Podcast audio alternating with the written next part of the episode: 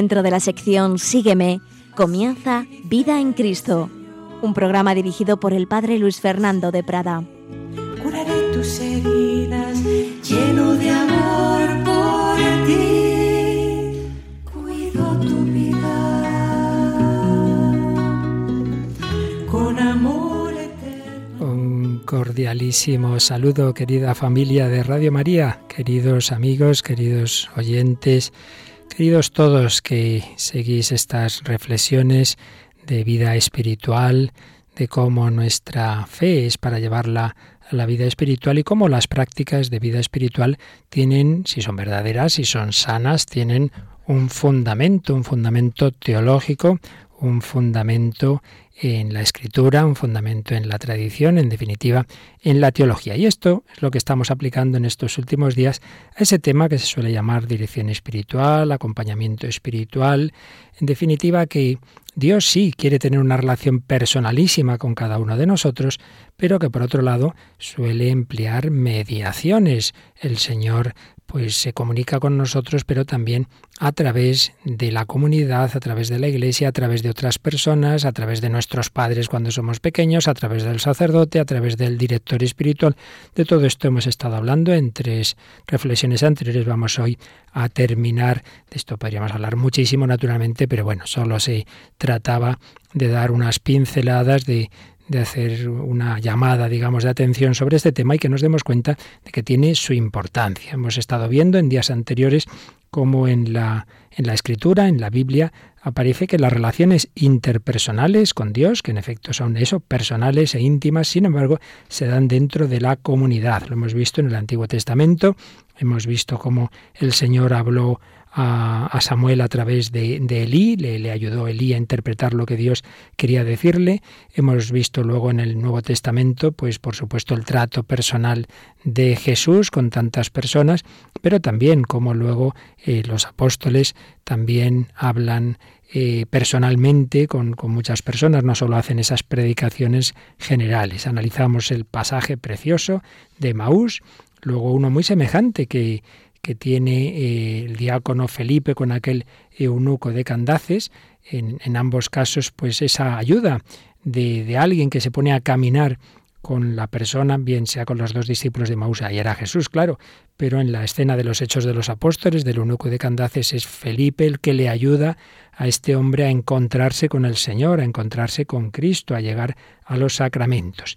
Hemos visto la conversión de Saulo y cómo sí, es una conversión, digamos, de hilo directo, mística, pero como luego el Señor le envía a Saulo, le envía a la iglesia. Y hemos estado haciendo una serie de reflexiones teológicas de cómo el Señor pues actúa a través de las mediaciones, como a Él le gusta, el, el que seamos humildes, el que seamos dóciles, el que sepamos dejarnos llevar. Y después de esas primeras consideraciones generales sobre todo este contexto eh, bíblico, eh, pues vimos ya más en concreto cómo a lo largo de la historia de la Iglesia se ha dado siempre con distintas modalidades y con distintos términos ese diálogo pastoral, ese consejo, ese acompañamiento espiritual, esa entrevista pastoral, paternidad espiritual, dirección espiritual, la llamemos como queramos. Vimos algunos consejos de distintos personajes, de distintos santos y doctores de la Iglesia sobre la dirección espiritual. Vimos también que ha sufrido, pues en los años 60, 70, 80, una crisis y que se va recuperando de esa crisis que sigue teniendo su importancia, que para ella podemos aprovechar muchos elementos buenos, también de tipo psicológico, pero que siempre tiene ese sentido de llevarnos a Dios, de llevarnos a la santidad. Vimos textos del magisterio de la Iglesia, de diversos papas, desde León XIII hasta el Papa Francisco. Y hoy, pues ya para terminar, vamos a hablar un poquito más en concreto de, de, qué es, cómo, cómo se hace esto de la dirección espiritual, sin pretender profundizar mucho, porque eso ya sería un, para un curso especializado, ¿verdad? No para una reflexión general, pero bueno, espero que nos sirva de todas las maneras, por lo menos para ese, tener ese deseo de que de nuestra parte no falte intentar el, el, tener este medio que el Señor nos, nos quiere ofrecer generalmente, a veces no, a veces uno, pues ha habido santos que por más que lo han intentado no han tenido un director espiritual, por tanto tampoco hagamos de ello una cosa pero en lo que dependa de nosotros, eh, busquemos, busquemos esa ayuda y que no sea por, por nuestra soberbia, por nuestra dejadez, el que no pongamos esos medios. Bueno, pues ¿qué es esto de la dirección espiritual según autores modernos, tratadistas, eh, profesores que hablan de este tema? Por ejemplo, padre jesuita que que fue director del Instituto de Espiritualidad de la Gregoriana, el padre Herbert Alfonso, decía que la dirección espiritual es un intento continuo de guiar a una persona a comprenderse y a aceptarse de cara a permitir a Dios quitar los obstáculos que impiden la acción de su espíritu en ella. Fijaos que aquí hay como tres pasos. Primero dice un intento continuo de guiar a una persona a comprenderse, comprenderse. Entonces, un objetivo que tiene la dirección espiritual, o como la queramos llamar, es ayudar al conocimiento propio. Eso siempre es importante. Conócete a ti mismo. Muchas veces hacemos cosas mal porque no nos conocemos. Ayudar a la persona desde fuera muchas veces se puede ayudar mucho a uno a conocerse. Conocimiento propio. Segundo dice, conocerse y aceptarse. No basta que yo me conozca, a lo mejor me conozco, pero me deploro y no me quiero nada. No, hombre, tienes que aceptarte, tienes que quererte, Dios te quiere. De esto hablamos bastante en otra ocasión, de la sana autoestima cristiana. Pues también la dirección espiritual puede ayudar cuando la persona ve que ese director espiritual, que puede ser también una mujer, como veíamos, pero generalmente es un sacerdote, pues que te, a pesar de conocer tus defectos, incluso tus pecados, puedes confesarte con él y te sigue valorando y te sigue queriendo. Eso ayuda a que uno se acepte a sí mismo. Por tanto, segundo paso, aceptación. Pero tercero, de cara a permitir a Dios quitar los obstáculos que impiden la acción de su espíritu en la persona. Por tanto, tercer paso, apertura al Espíritu Santo. Los dos primeros pasos, conocerse y aceptarse, podrían coincidir en parte con diversas modalidades de consejo pedagógico y psicológico y podemos aprovechar pues ideas y técnicas de, de, estos campos, pero si se quedan solo en eso, entonces no estaríamos hablando de una relación pastoral, de una relación espiritual. Lo específico de la dirección espiritual es el tercer paso, que toda esta relación nos ayude a la relación con Dios nuestro Señor, a dejarnos iluminar por el Espíritu Santo, a ver qué quiere Dios de mí y qué pasos tengo que ir dando. Así pues, bueno, pues una primera noción que puede ayudarnos a ver diversas dimensiones de la dirección espiritual. Eh, reuniendo mm, conceptos de varios autores, podemos señalar estos fines, estos fines que tiene la dirección espiritual. Por un lado, animar, apoyar, consolar, serenar, sostener la voluntad. Muchas veces una persona pues simplemente eso está en un momento bajo, está desanimada y el mero hecho de poderse desahogar, de poder hablar, pues muchas veces una persona va incluso a la confesión y muchas veces el sacerdote se da cuenta que más que confesarse lo que quería esa persona es desahogarse, pues pues lo necesitamos muchas veces, pero mejor mejor que en la confesión pues eso, una conversación tranquila, pues mire, estoy desanimado, estoy desanimada, me pasa esto. Primer fin, acoger, animar, apoyar, consolar, sostener. Pero segundo, no basta simplemente ese aspecto, digamos, afectivo. Segundo fin, ilustrar, eh, formar de una forma personalizada. Muchas veces damos charlas generales, están las homilías, están conferencias, pero luego hay que aplicar a cada persona. Pues ojalá pudiéramos tener esa formación personalizada, esa tutoría, digámoslo así, en el campo espiritual, que una persona me oriente, me ilustre, me muestre los caminos del Señor, me aconseje buenos libros. Y tercero, ayudar a esa persona a discernir la voluntad de Dios. No es mm, decir lo que tiene que hacer, sino ver qué quiere Dios que haga. Aquel caso que poníamos, que antes recordábamos, de Samuel y Elí. Pues eh, Elí no le dijo lo que Dios le pedía, sino simplemente cómo tienes que escuchar al Señor y a ver qué te dice Él. ¿Qué nos dice un gran tratadista, un gran eh, maestro de vida espiritual que fue, ya falleció el sacerdote de Ávila, don Baldomero Jiménez Duque? Él escribió mucho sobre este tema, tiene un libro sobre la dirección espiritual. Pues entre las cosas que nos dice podemos destacar y recoger estas indicaciones. Por un lado, que es algo sobrenatural, que es algo teologal, no es una mera consulta psicológica. Luego él insistía mucho en algo muy importante. El verdadero director espiritual es el Espíritu Santo. Es el Espíritu Santo. El director espiritual humano es un mero instrumento. Debe ser discreto. No debe ponerse en lugar de Dios. No debe ponerse ahí a mandar. Ordeno y mando. Haz esto, haz lo otro. hay que ser muy prudente con estas cosas. Más bien tiene que hacer como Juan Bautista, saberse retirar. Lo importante es buscar entre los dos, entre el dirigido y el director, buscar la voluntad de Dios. El director es el Espíritu Santo, hay que escucharle, hay que secundarle. También señalaba una nota de la dirección espiritual como que es algo que debe ser eclesial, o sea, no es una cosa ahí meramente privada, sino que debe contribuir a la inserción eclesial, ayudar a la persona a que no vaya a su aire por libre, sino que se inserte en la vida de la Iglesia. No hay que olvidar, también él lo indicaba, que la Iglesia ejerce de muchas formas una especie de dirección espiritual global. La Iglesia nos forma por diversos caminos y mira, podríamos añadir esos caminos pues una radio como es Radio María, que muchas personas me lo dicen, ¿no? Que, que les ayuda, que les forma, que les orienta. Pues ciertamente ahí hay unas indicaciones generales, pero el ideal es que luego eso se personalice. También señalaba don Baldomero que la dirección espiritual debe ser pedagógicamente activa, decir, más bien sugerir, orientar, pero no tanto imponer, mandar, asfixiar. Tienes que hacer esto, tienes que hacer lo otro. Mantener a la persona en una permanente minoría de edad. Habrá momentos, habrá etapas en que quizá haya que ser más resolutivo y más indicar a la persona algo, porque a lo mejor no está para tomar decisiones, pero eso debe ser lo excepcional. Lo, a lo que hay que tender es ayudar a que sea la propia persona la que tome sus decisiones, se entiende, sus decisiones desde el Señor, desde el Espíritu Santo, encontrando lo que Dios quiere. También señalaba una actitud del director firme en los principios, exigente en las aspiraciones, pero por otro lado suave y pedagógica en los pasos prácticos. No hay que olvidar que el Señor sí nos llama a la santidad, pero por otro lado se adapta, va poquito a poquito, así lo vemos en la vida de los santos, no pide desde el primer momento todo a todo, no, no, no, no, poco a poco, hay que tener paciencia y siempre animar, siempre con un tono positivo, no en plan de, prohibiciones y, y, regaños. Y otra cosa importante de la dirección espiritual es que debe ser adaptada, porque es verdad que las líneas generales de la vida espiritual pues son más o menos las mismas para todos, pero luego Luego hay infinidad de cosas personales, de aspectos absolutamente personales, la diversidad de cada persona, la diversidad de las gracias de Dios, la diversidad de vocaciones y de caminos. No hay dos caminos iguales, no hay dos santos iguales.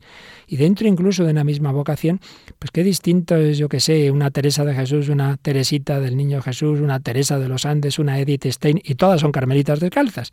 Pues no digamos cuando ya hablamos de distintas congregaciones o vocación seglar, vocación sacerdotal, etcétera, etcétera, etcétera. Por ello, no pretender todo el mundo por el mismo patrón. Esto es muy importante. Unidad de la vocación a la santidad, pero a la vez diversidad. Esto hablamos bastante hace ya tiempo y hay que aplicarlo a la dirección espiritual. Así pues, algunas ideas que nos enseñaba don Baldomero Jiménez Duque. Y un jesuita francés, Godin, padre Godin, pues señalaba tres funciones, tres funciones de la dirección espiritual. Veréis que vienen a decir estos diversos autores cosas parecidas, cada uno con sus matices, de cada uno podemos aprender algo, pero lo que nos dice, pues más o menos nos lo ha dicho antes el padre Herbert Alfonso, hablaba de función de acogida, función de acogida, función de, de dirección y función de mediación. ¿Qué quiere decir con esto? Primero, acogida. Pues acoger a la persona tal y como se nos presenta eso que decíamos antes de ayudar a la persona a conocerse y a aceptarse, acoger a la persona. Muchas veces es, es, solo lo que sobre todo busca, pues encontrar un reflejo del corazón de Cristo que nos quiere, que nos perdona, que nos acoge, que nos anima. Acogida. Segundo, función de dirección, de guía espiritual, de educador moral y religioso.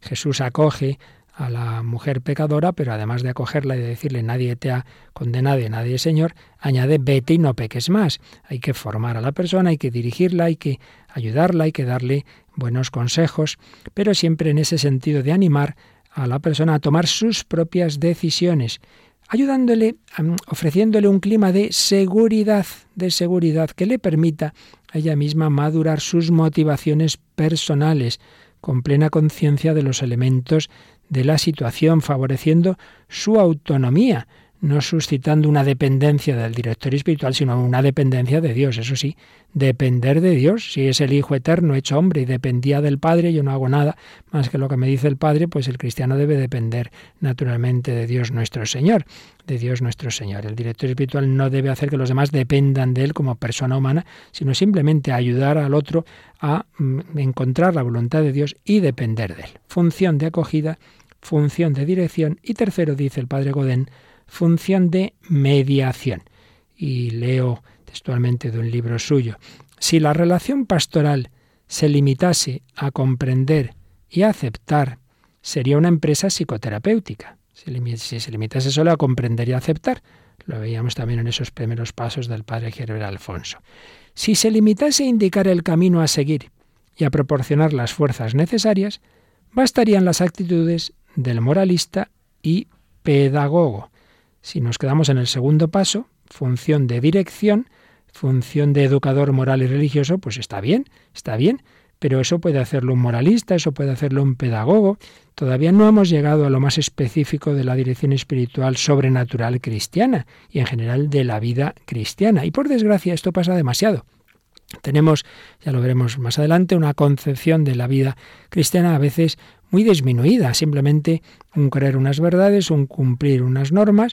Entonces, bueno, pues la dirección espiritual simplemente sería que me ayuden a exigirme a cumplir mi plan de vida, mi horario, eh, mis normas, el, el luchar contra tales pecados, todo eso es necesario, todo eso está muy bien, pero quedarse solo en eso sería un planteamiento un poco moralista o como eh, señaló un autor de la historia de la espiritualidad, un enfoque de tipo asceticista, simplemente lo que yo tengo que hacer, los esfuerzos que yo tengo que hacer, que repito, eh, que esto es importante y que hay que hacerlo, pero no quedándose en ello.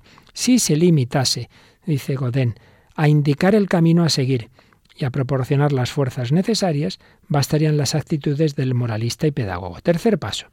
Si se limitase a remitir al dirigido a la acción del Espíritu Santo, nada, lo que te diga el Espíritu Santo, no asumiría la naturaleza del hombre, ni daría testimonio de los valores objetivos de la moral y religión. Si simplemente fuera, no, no, pues aquí no hace falta normas, no hace falta planes de vida, no hace falta nada, tú simplemente lo que te diga el Espíritu Santo, bueno, pues sería el extremo contrario, al, al paso anterior. Todo tiene que estar unido, las tres funciones se implican mutuamente. La relación pastoral requiere el calor de la acogida.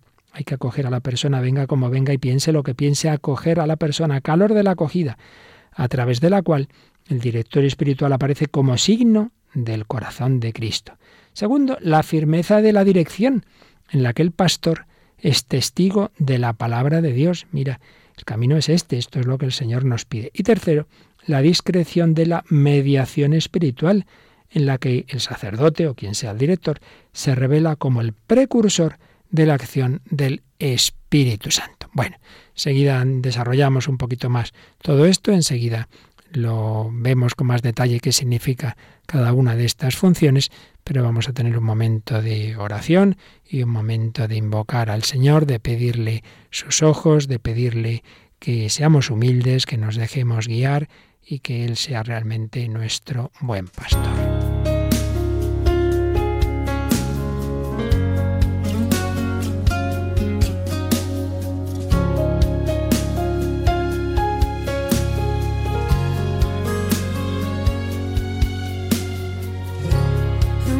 tus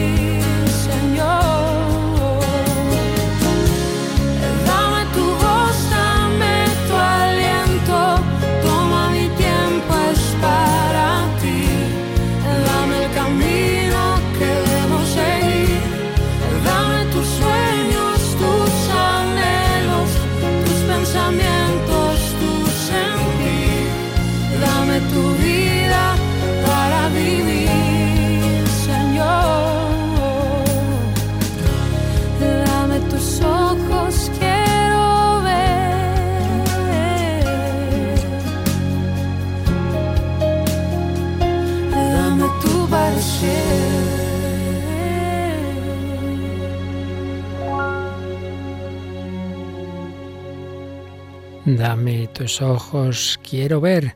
La fe, decía la encíclica Lumen Fidei, es ver con los ojos de Jesús. La vida espiritual es que no sea yo quien vive, es Cristo quien vive en mí. Dame tus ojos para ver como tú, dame tu corazón para amar como tú. Y para ese fin de la vida espiritual, la santidad en definitiva, pues tenemos esta ayuda de la que estamos hablando aquí en Radio María, esa ayuda de la dirección espiritual.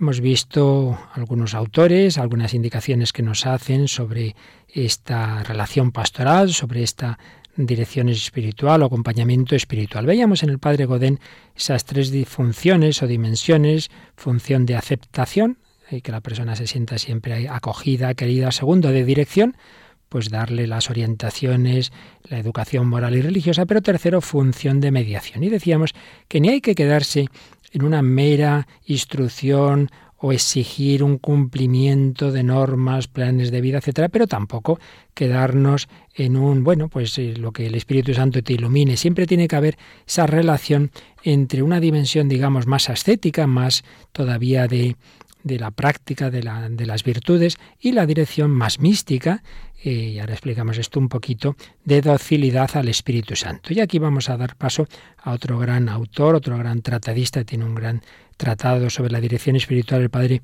Luis María Mendizábal, que él, pues en ese tratado nos recuerda, eh, antes de entrar en lo que es la dirección espiritual, tenemos que tener claro qué es la vida espiritual, tener claro que la vida espiritual, en primer lugar, no simplemente es la vida de oración, es la vida humana, toda la vida humana en cuanto eso debe ser movida por el Espíritu Santo. Todo en ese sentido tiene que ser espiritual. También el tiempo de descanso, el tiempo de deporte, quien lo haga, el tiempo de diversión, también tiene que estar guiado por el Espíritu Santo, no faltaría más.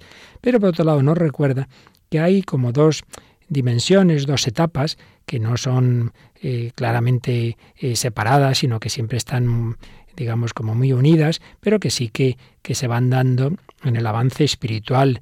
Una primera etapa que la tradición ha llamado normalmente ascética, predominantemente ascética, donde está más el esfuerzo del hombre, siempre con la gracia de Dios, pero se ve más la necesidad de ese ejercicio humano de las virtudes. Y la etapa predominantemente mística. Mística a veces nos suena a cosas raras, a éxtasis. No, no, esos son fenómenos especiales que algunos místicos, algunos santos tienen, pero no es esa la esencia. La esencia de la mística es que es la etapa en la que ante todo es Dios el que actúa. El hombre se deja, por así decir. Es es una actuación de los dones del Espíritu Santo. En el primer caso, la etapa ascética, es más bien el hombre con la gracia de Dios que actúa con sus virtudes, y en la etapa predominantemente mística, es Dios, es el Espíritu Santo que con sus dones actúa. Hay un ejemplo clásico del, del barco de vela y de remos que iba por el mar entonces, el ideal es que soplara el viento, entonces no hay más que soltar las velas y ale, que el viento nos lleve. Eso sería la etapa mística, en que Dios va llevando de una manera rápida al barco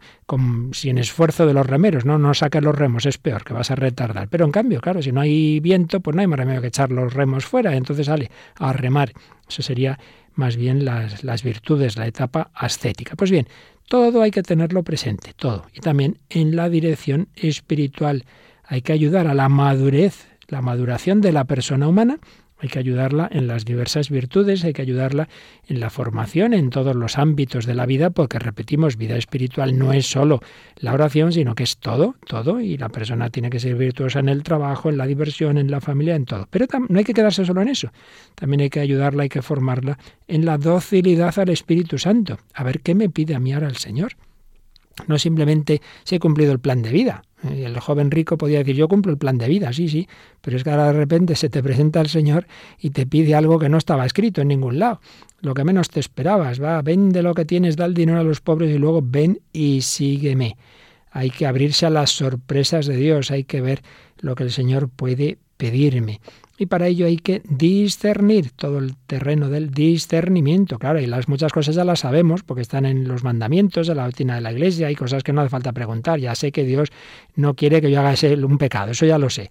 Pero luego, si quiere que vaya por aquí o por allá, se haga esta carrera o esta otra, si me conviene esta amistad o no, si me conviene casarme con esta persona o la otra, si mm, tengo que tomar esta decisión o la otra. Ay, ahí hay muchos temas que no están escritos en ningún sitio, ni hay un mandamiento, que hay que discernir que hay que pedir luz al Espíritu Santo y para esto ayuda, ayuda la dirección espiritual. Por ello, hay que tener siempre presente estos dos principios de la vida espiritual. Por un lado, la razón, iluminada por la fe, y por otro lado, la moción del Espíritu Santo. La razón iluminada por la fe, porque eso siempre tiene que estar ahí. Dios no pide que perdamos la razón, de ninguna manera. Es decir, lo sobrenatural es sobrenatural, pero no es contranatural. La gracia no va contra la naturaleza. Ese principio clásico de, de la vida espiritual, la gracia no destruye la naturaleza, sino que la supone, la sana, la perfecciona y la eleva, pero no la destruye. Pues la fe no destruye tampoco la razón. Dios no quiere que nos volvamos tontos.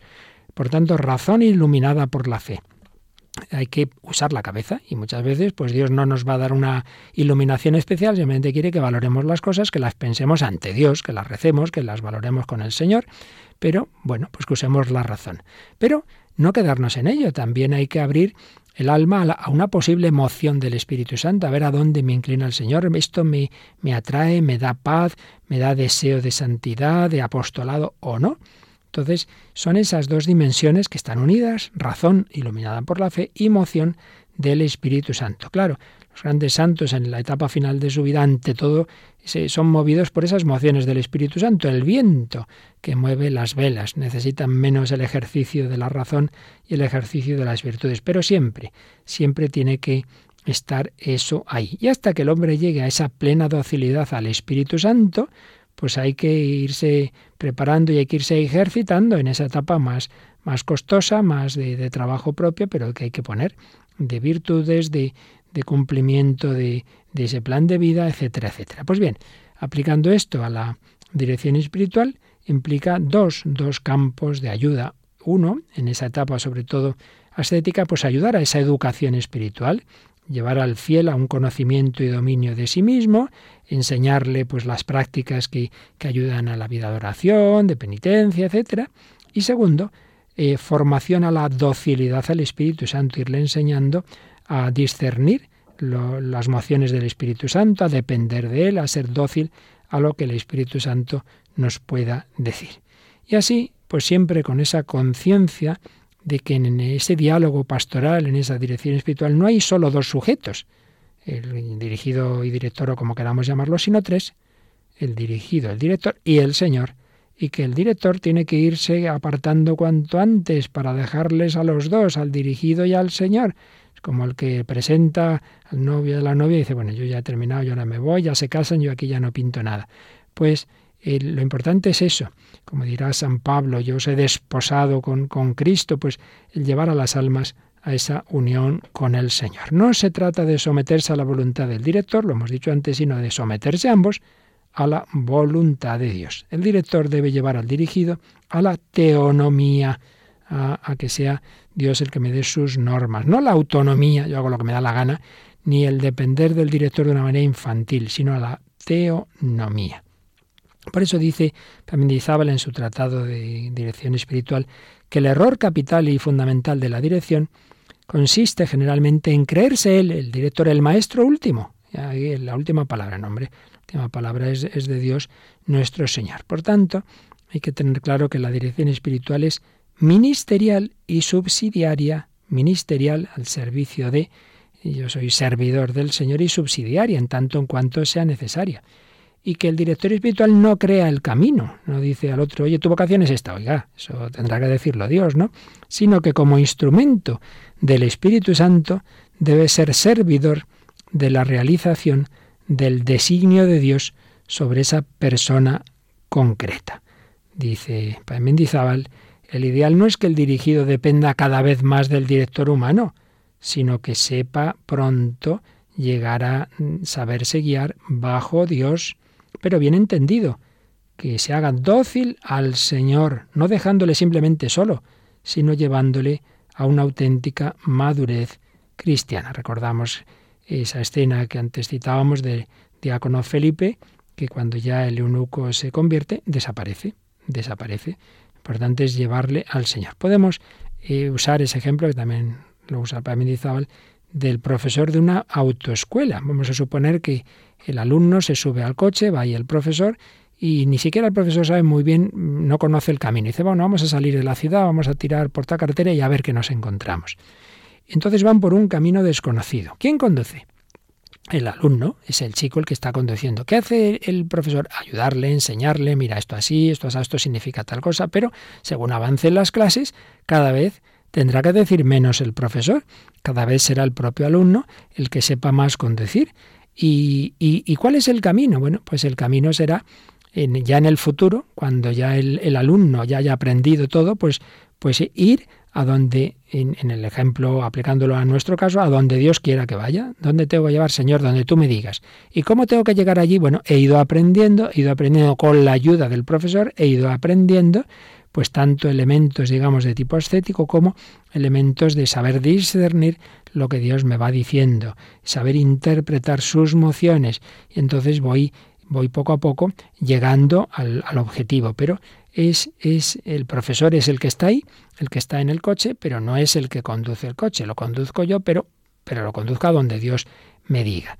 Simplemente hay que añadir que, claro, hay etapas de la vida espiritual en que es muy necesaria una dirección espiritual muy frecuente, al principio, cuando uno está todavía pues muy novato, o en momentos especiales pues de crisis, de gran dificultad, y otras etapas en que es menos necesaria, la frecuencia ya puede ser más espaciada, pero de alguna manera siempre, siempre, siempre es bueno, muy conveniente, en lo que de nosotros dependa, tener, tener siempre esa posibilidad de acudir al médico. Pues pues que a lo mejor me estoy entibiando, una revisioncita, como llevamos el coche, pues cada cierto tiempo al taller, aunque uno ya no necesite, como a lo mejor al principio, todas las semanas o cada 15 días, ya no necesite esa visita al directorio espiritual, pero vaya, cada cierto tiempo siempre nos vendrá bien. Pero en fin, esto ya dependerá, aquí decimos cosas muy generales y no podemos concretar mucho más, eso ya pues dependería siempre en, en cada caso, habría que ver. Pero siempre es el mismo fin, el fin es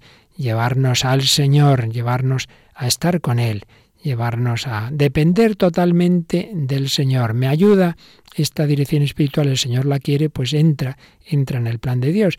No puedo tenerla, o ya ha pasado el momento, o ya no puede ser tanto como a mí me hubiera gustado. Bueno, pues, pues el Señor me lo dio, el Señor me lo quitó. Lo importante es lo que Dios quiera. Vamos a pedírselo al Señor, vamos a pedirle que realmente nuestra vida sea una búsqueda suya, que solo nos importe y solo nos baste Él, que realmente solo le queramos tener a Él.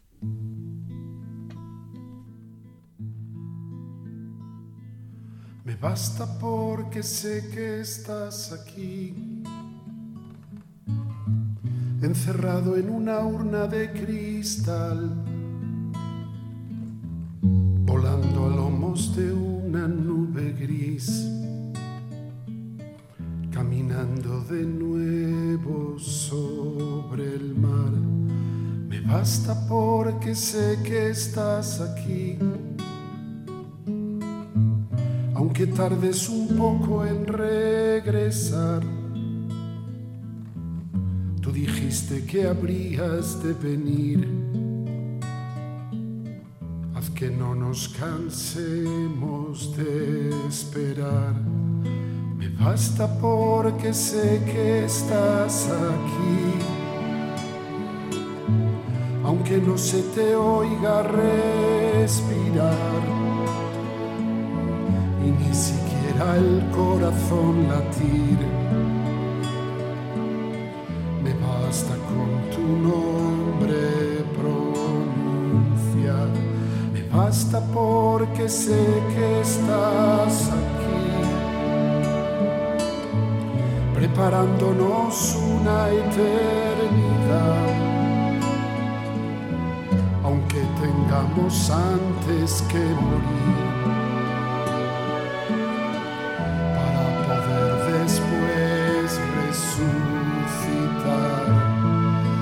basta porque sé que estás aquí,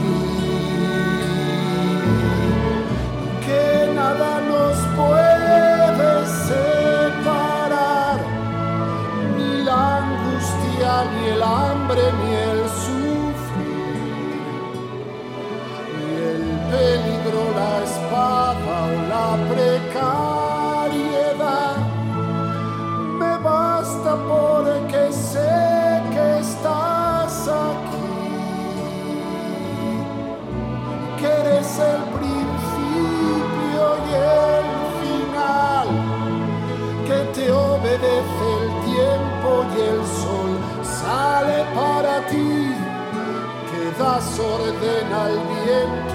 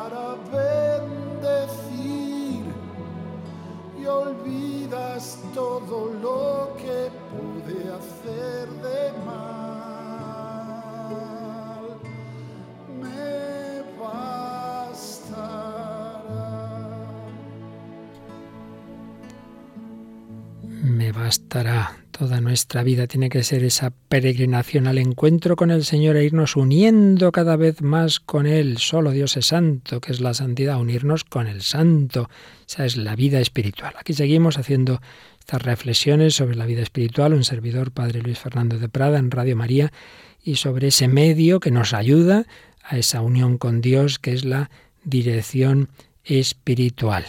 Y podemos ahora preguntarnos, pues cuáles son los grandes contenidos que hay que hablar, que hay que tratar, aparte de lo que ya hemos dicho, en la dirección espiritual, bueno, pues todo lo que es la vida espiritual, todos sus grandes componentes, que ya hemos dicho que no es solo lo que a veces entendemos por espiritual como si fuera solo la vida interior, no, no, no, todas las grandes dimensiones de la vida cristiana. Por tanto, en primer lugar, esa dimensión vertical, la relación con las personas divinas, con el Padre, el Hijo y el Espíritu Santo, la relación con Jesucristo, la relación con la Virgen María, dimensión vertical, podemos decir el ser de Dios, ser de Dios. Segundo, ser para los demás, dimensión horizontal. Si uno dice, yo, yo rezo mucho, pero esa es mi especialidad, pero lo de la caridad no, pues mire, esto aquí hay algo que no, que no funciona, porque aquí no caben esas especialidades dejando otras dimensiones de lado. Si uno tiene una auténtica dimensión vertical oracional, pues tiene que tener también esa dimensión horizontal de caridad. Por tanto, también hay que hablar de esa dimensión de la caridad. Ser de Dios, ser para los demás, y claro, el ser de Dios y ser para los demás implica no ser de uno mismo, es decir, la abnegación, la abnegación de sí mismo. Yo no soy mi último criterio, yo no soy mi última norma, no es lo que a mí me parece, lo que a mí me apetece, lo que a mí me gusta. Ser de Dios, ser para los demás, no ser de mí mismo. Ser de Dios, pues hay que tratar en, en esa dirección espiritual, pues cómo va mi dimensión vertical y que tiene a su vez dos, podemos a su vez señalar dos dimensiones, un sentido amplio de durante todo el día estar unido a Dios, siempre tenemos que vivir en presencia de Dios, entonces, ¿cómo vivo yo esa relación con el Señor? Pues desde que me despierto ofrezco el día, eh, durante el trabajo pues sé mantener el corazón unido al Señor, pararme de vez en cuando, hacer un ofrecimiento de, de lo que estoy haciendo, rezar una Ave María, una dimensión, digamos, amplia de, que toda mi vida esté, esté en presencia del Señor y, manteniendo ese amor a Él. Y luego, una dimensión ya específica de tiempos dedicado es profeso a la oración. Una cosa no quita la otra. Yo siempre suelo poner el ejemplo, si un marido o una mujer, me daría igual el ejemplo, pero vamos a poner el marido, está trabajando muchas horas fuera de casa y le dijera a su mujer, oye, yo te quiero mucho y no te preocupes que estoy trabajando pero acordándome todo el día de ti, pero como te quiero mucho no hace falta que luego vaya a casa por la noche para estar contigo. Pues hombre, con razón su mujer se enfadaría y diría, aquí qué está pasando. Pues si uno dice, uy, yo amo mucho a Dios, todo es oración, yo todo lo que hago lo hago unido a Dios y entonces no dedico tiempo especial a estar con Dios, pues también eso es un poco sospechoso. Por tanto, unión con Dios durante todo el día, pero a la vez tiempos especiales dedicados al Señor. Bueno, pues de esto hay que hablar en la dirección espiritual. Dios me concede a mí en, mi, en el momento en que yo estoy de mi vida espiritual un tiempo de oración de cuánto? Porque no es Dios me exige, yo tengo que hacerlo porque sí, porque, porque lo he leído no sé dónde, que tengo que hacer una hora de oración. Bueno, pues a lo mejor no es lo que ahora mismo Dios te invita a hacer una hora de oración, o no estás tú para eso, habrá que ver, pues habrá que discernirlo. ¿Qué me concede Dios ya de tiempo especial de oración? Me concede a mí Dios la gracia de poder ir a misa todos los días con provecho, porque a lo mejor si me aprovecho, si me, me, empeño, perdón, me empeño en ir a, a misa todos los días cuando a lo mejor todavía en el momento en que estoy espiritual, pues Dios no, no me lleva por ahí todavía, pues puedo estar quemando etapas y, y eso puede, puede no ser conveniente. Entonces hay que verlo, hay que verlo en dirección espiritual qué tiempos de oración, qué frecuencia de sacramentos, eh, para concretar esa, esa unión con Dios genérica, que siempre tenemos que tener, unión de voluntad con Dios. Hay que hablar de todo lo que nos ayude, por supuesto, a cuidar y alimentar el amor, el amor a Jesucristo, que ese es el motor, ese es el motor de la vida espiritual. Es, en el coche, pues lo principal es el motor, luego ponga todos los adornos que quiera, pero si el motor no funciona no hay nada que hacer. Pues el motor que nos mueve, que, que mueve al cristiano hacia la santidad es el amor, el amor a Cristo, el amor a Jesús, mi redentor, mi salvador. y en Cristo al Padre y al Espíritu Santo y el amor a María, pero siempre ese amor. Pues a ver qué nos ayuda a cuidar el amor. Todo lo que alimenta ese amor, pues como puede ser, por supuesto, una oración centrada en contemplar la humanidad de Jesucristo, pero también detallitos, como puede ser el, detalles de tipo afectivo, pues el, besar una imagen, un crucifijo, el por la noche, pues no acostarme ahí con lo último que he visto en la televisión, sino envolver el descanso en el amor del Señor, con un ratito de lectura espiritual, preparando la oración del día siguiente, viendo qué lecturas voy a tener al día siguiente, etcétera, etcétera. Relación con las personas divinas, dimensión vertical, ser de Dios, ser de Dios. Pero no basta con esto, hay que hablar también de la dimensión horizontal, ser para los demás. Repetimos, si uno dice que él reza mucho, pero le da igual los demás, pues eso, eso, eso, eso ahí algo está fallando. Eso no puede ser. Caridad fraterna, comunión eclesial, apostolado, insertarse en, la iglesia eh, de una manera concreta, es decir, no puede ser hay uno por libre. Bueno, hay muchas vocaciones y ahí habrá personas más llamadas a una, a una, tarea más comunitaria, otras más individual, pero de una manera o de otra siempre tiene que haber un tipo de inserción eclesial. Bueno, pues eso hay que hablarlo. Oye, ¿tú dónde te comprometes? ¿Cómo te comprometes? ¿Tú a quién ayudas? ¿Tú, tú qué haces? ¿Tú podrías a lo mejor ser catequista? Etcétera, etcétera. Por supuesto, el tema de la caridad, con, empezando evidentemente en la propia familia, en la propia casa, con los que tienes cerca, con sobre todo los que sufren, los enfermos, los ancianos, pues de esto hay que hablar, de la caridad fraterna, del apostolado, de la evangelización. Ser de Dios, ser para los demás, que tiene que tener también esa dimensión genérica de, yo estoy abierto siempre a ayudar al prójimo, en principio pues la actitud del servicio, si me piden algo pues en principio digo que sí, pero luego habrá que concretar también y tener pues específicamente momentos y actividades propias de tipo caritativo, de tipo apostólico, etc. Y tercero, no ser de mí mismo, la abnegación, abnegación de uno mismo y de los propios planes. Y esto es muy importante porque a veces persona espiritual, entre comillas, pues se aferra mucho a sus planes de vida espiritual y, sí, sí, hará penitencia y hará oración, pero que no le digan nada. Y eso de que alguien eh, consultar y tal, no, no, se aferra a todo y a lo mejor Dios le quiere cambiar el plan y él, no, no, no, no, yo por aquí, por aquí. Para llegar a la santidad hay que renunciar a los propios planes, incluidos los propios planes de santidad. No, pues mi vocación es esta, hijo, pues a lo mejor no es esa. Conozco personas que se empeñaban en tener vocación religiosa, sacerdotal y no la tenían y, viceversa, por supuesto, también quienes empeñaban, me tengo que casar con esta persona otra y no era el camino que Dios quería. Y si nos aferramos a nuestros planes vamos a estropearlo, porque evidentemente Dios nuestro Señor sabe mucho mejor que nosotros lo que nos conviene. Por ello, abnegación. Abnegación no es lo mismo que penitencia, no es lo mismo que sufrimiento, es que yo no me aferre a mis ideas, a mis gustos, a mis planes eh, tener cuidado con los apegos. Estoy tan apegado a esto, a lo otro, a esta persona, que es que eso me ciega, me ciega. Abnegación, que también evidentemente, aunque no, repito, no es lo mismo que sufrimiento ni que penitencia, pero también aquí habrá que hablar de ese punto de la penitencia, del sacrificio. Están las cruces que nos vienen, que Dios permite en su providencia, pero también están los sacrificios, la penitencia voluntaria, los sacrificios que uno mismo vea que Dios, que Dios le pide, que Dios le invita, volvemos a lo de antes, no es lo que a mí me da la gana. He decidido hacer esta penitencia porque yo quiero, sino porque veo que el Señor me concede la gracia de hacer este sacrificio, de hacer esta penitencia. Bueno, pues de todo esto hay que hablar en dirección espiritual. No a mí me parece y hago lo que me parece, lo que me da la gana, sino consultarlo, consultarlo en dirección espiritual, consultarlo y rezarlo. Muchas veces nos dirá el director espiritual, reza, reza, que eso es lo principal, para pedir luz al Señor. Vamos a rezar también nosotros, vamos a pedirle su luz para nuestra vida, para que encontremos lo que Él quiere de nosotros.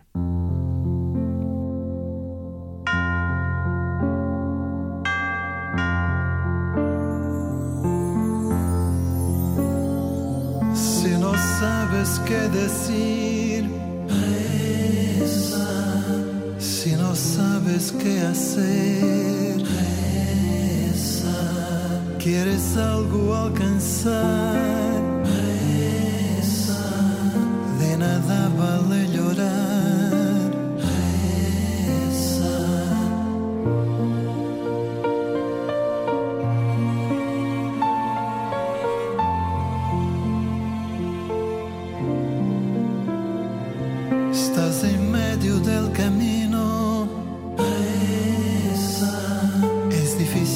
si estás solo. Reza. Hay algo superior.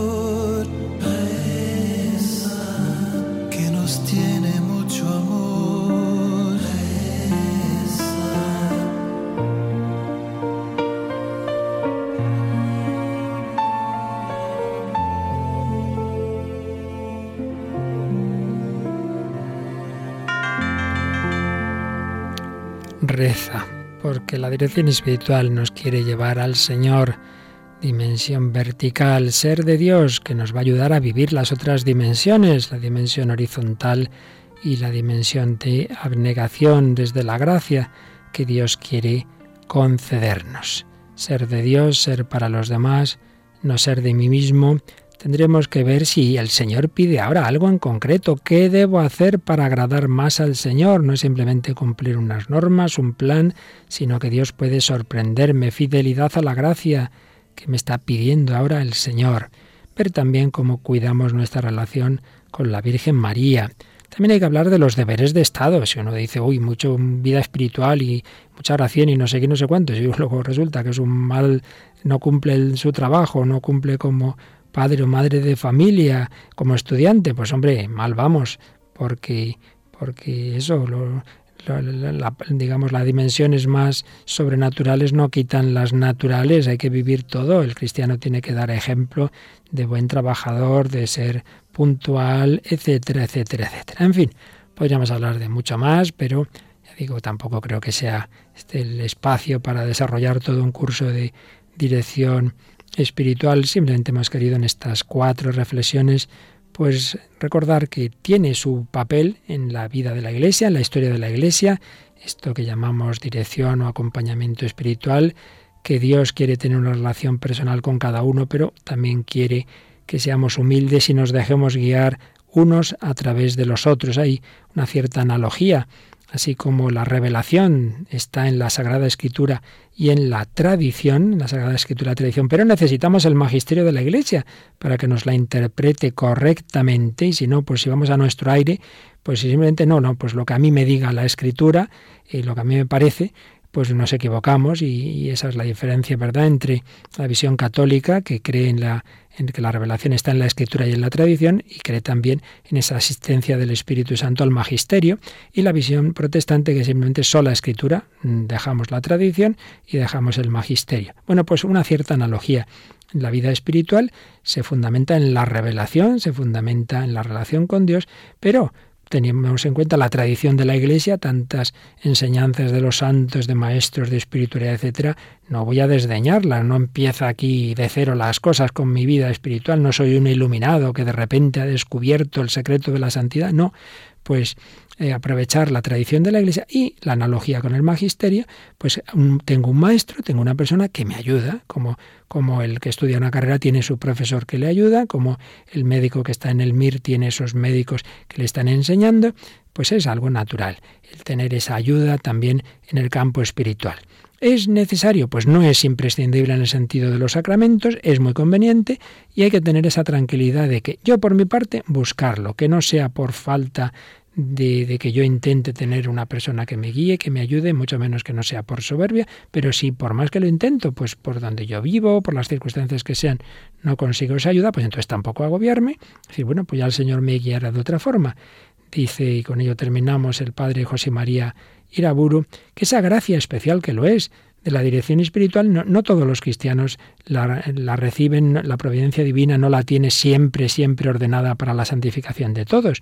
En todo caso, dice, los cristianos que con más empeño pretenden la perfección de la santidad, si de verdad son humildes, si son humildes, procuran la dirección espiritual, la piden en la oración, y cuando el Señor así lo dispone para ellos, la reciben con agradecimiento como un don muy valioso. Si el Señor no lo dispone, pues nada, ya me guiará de otra forma, pero de nuestra parte, procurarla, pedirla en la oración y si el Señor me la concede, recibirla con agradecimiento como un don muy valioso. Pues que actuemos así en nuestra vida.